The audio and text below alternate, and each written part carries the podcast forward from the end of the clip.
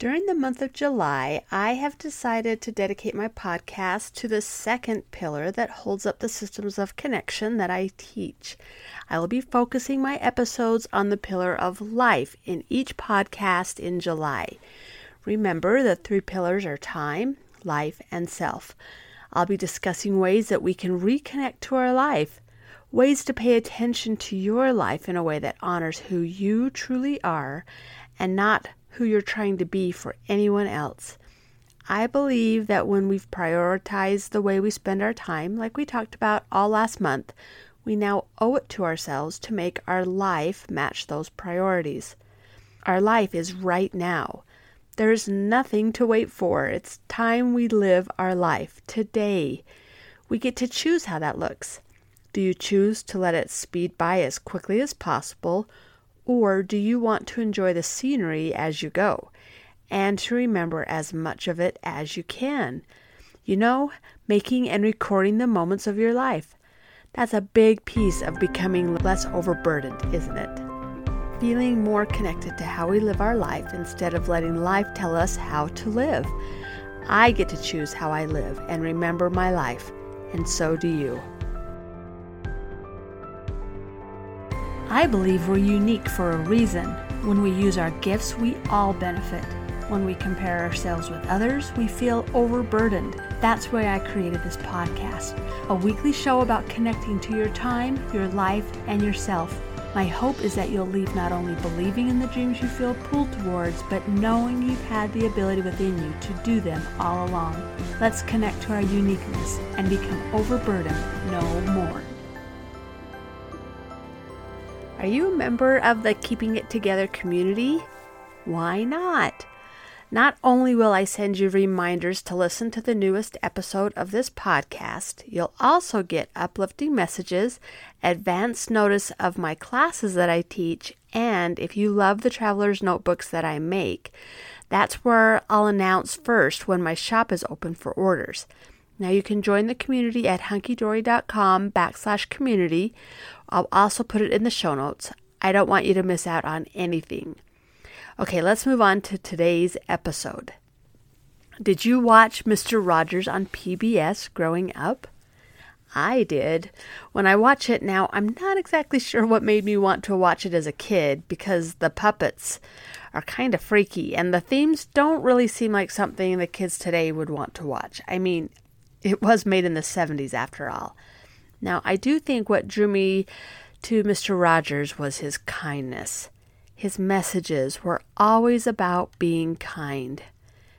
Maybe I just liked the way I felt when I was watching him. Well, no maybe about it. Fred Rogers was a great man who wanted kids to feel loved exactly as they were, and that it was okay to feel anything that they did.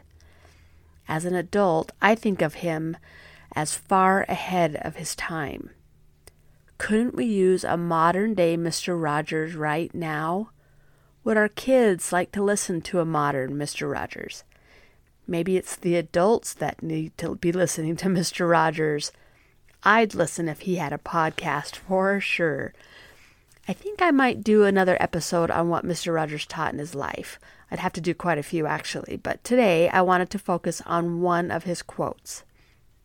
Quote, There isn't anyone you couldn't learn to love once you've heard their story. End quote. That's from Fred Rogers. Since it goes with our theme of connecting to our life this month, I want to talk about this quote today. Now, I know that he was talking about taking the time to listen to others and learn more about them, and I do think that is really important. In fact, in my VIP group of Camp Connection last week, I had asked my VIPs to tell me something they liked about themselves.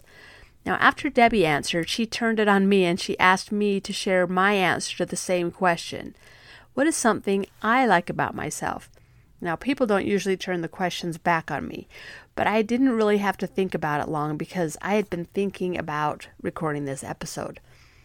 For as long as I can remember, I've always been able to find something in common with anyone I meet. Just by talking to them, I was always able to find something we had in common. Asking questions will always reveal something we can connect with. That came up in episode 54 last week, too. Now, I don't know where I got the ability to do this, but I've always been grateful for it. And I do like that about myself. So thank you for asking, Deb. And once again, I'm going to turn that question or the answer to that question back on myself, and I hope that it helps you to do the same. What if I took the time to tell my story, even if it's just to myself, in hopes to get to know myself better and learn to like myself better?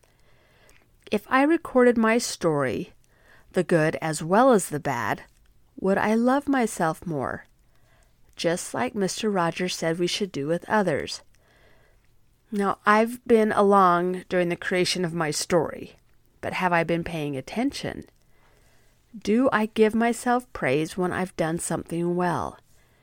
Do I acknowledge when I've made it through something hard and notice the effort it took and the growth that happened in the process? Do I learn from my mistakes or do I belittle myself for making them? Do I give myself love and compassion when I need it? Do I kick myself into gear when I've gotten lazy? Now, how do you react when you hear other stories? Could you react that same way towards yourself? Good questions, huh? A lot of how we feel about ourselves is developed in our childhood. I've actually learned that a lot of how we view the world is developed by the age of seven. How did people treat us? How did we perceive how we were treated? Now, what I've found to be really eye opening is learning that it was in my perception of events, not the actual truth of an event, that formed a lot of my beliefs. It doesn't actually matter what the facts were, it is how I interpreted it. Don't you think that's interesting? Do you think it's possible that you might not remember things exactly as they were? Maybe the way I felt a lot about my story isn't based on truth, and maybe it is. And that's kind of a crazy thought, too. So maybe I could ease a lot of the burdens in my life by looking back with my adult understanding of things and help that seven year old girl see things in a different way. I could look back at the stories I've been telling myself, true and maybe not so true, and help myself love me better. Could I give her some compassion when she needed it? Could I show her a better way to view what happened? Could I love her through all of it? What if we all felt more understood, accepted, and loved because we took the time to tell our story to our adult self and then give ourselves back more compassion?